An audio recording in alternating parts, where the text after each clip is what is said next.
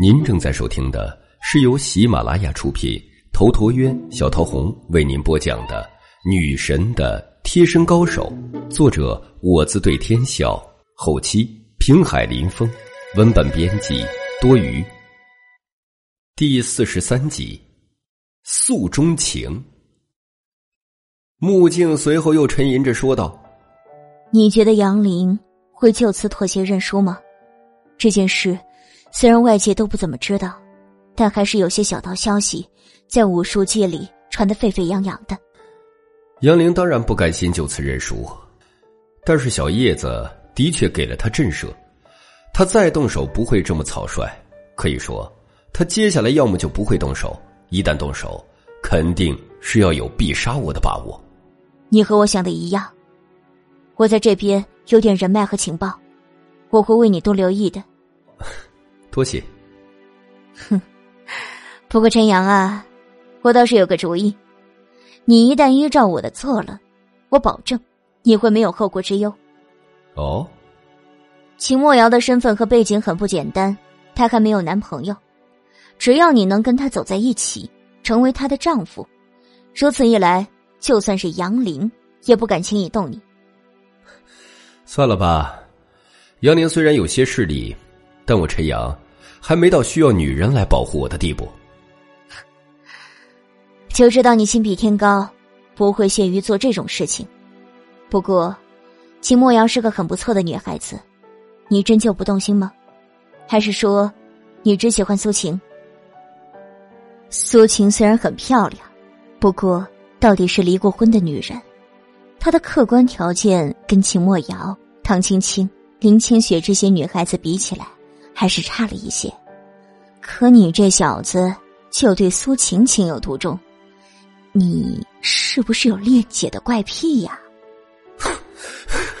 是啊，我恋姐，静姐，我还喜欢你呢，你要不要成全我啊？穆静翻了个白眼儿，她是个正派的女人，所以肯定不会跟陈阳开一些大尺度的玩笑，当下站了起来，不跟你废话了，我走了。陈阳。便站起来相送。下午五点的时候，陈阳下意识的想去接苏晴下班，但是一想到苏晴的冷漠态度，他也就觉得自己没必要去自讨没趣。陈阳虽然吊儿郎当的，但是他自尊心还是很强的。这一整天，陈阳睡得昏天暗地，他除了早上吃了碗面条，便再也没有吃过东西。决定不去接苏晴，陈阳又倒头就睡。他睡觉跟常人不同，睡觉的时候呼吸暗合日月运转，能让他精气神儿更加厉害。以前的张三丰就有睡神仙之称。晚上九点的时候，陈阳忽然被水声哗哗的吵醒，这货立刻就像被点燃了一般，瞬间就如弹簧一般跳了起来，以迅雷不及掩耳之势来到了碎砖头前。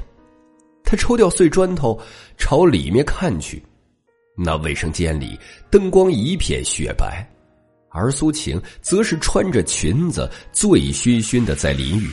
她的裙子马上就全部打湿了，那裙子紧紧的贴着她丰满的娇躯，线条是那样的完美动人。陈阳看着她胸前雪白的沟壑，完美的事业线，再一次不淡定了。同时，陈阳也是心中一沉。苏晴到底怎么了？为什么还要借酒浇愁呢？他在这么想着的同时，苏晴忽然坐了下去，就这样抱着双膝，埋头一动不动。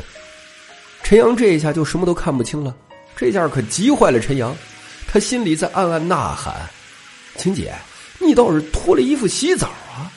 可过了许久，苏晴一直没有反应，倒像是睡着了。陈阳暗叫一声不好。这可是冷水洗澡，这么淋下去又喝了酒，一定会感冒的。瞬间，陈阳觉得自己已经到了义不容辞、必须出手的地步了。如今苏晴喝醉了，也是选择了陈阳。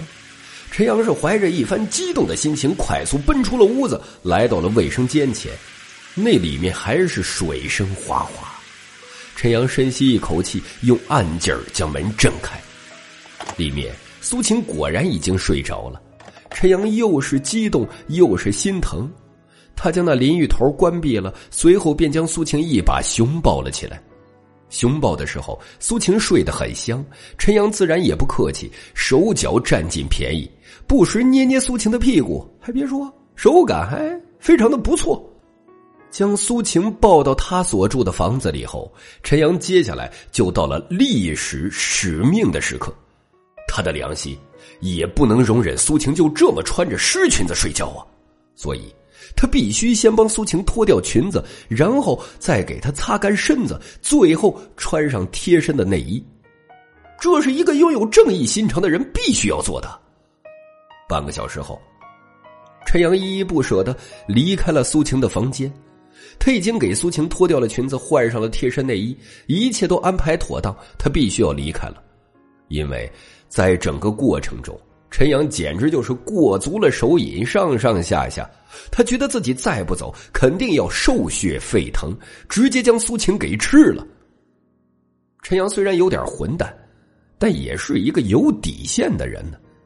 凌晨三点，陈阳在睡梦中被一阵低声的哭泣吵醒。这哭泣的声音很压抑，一般是绝对听不到的。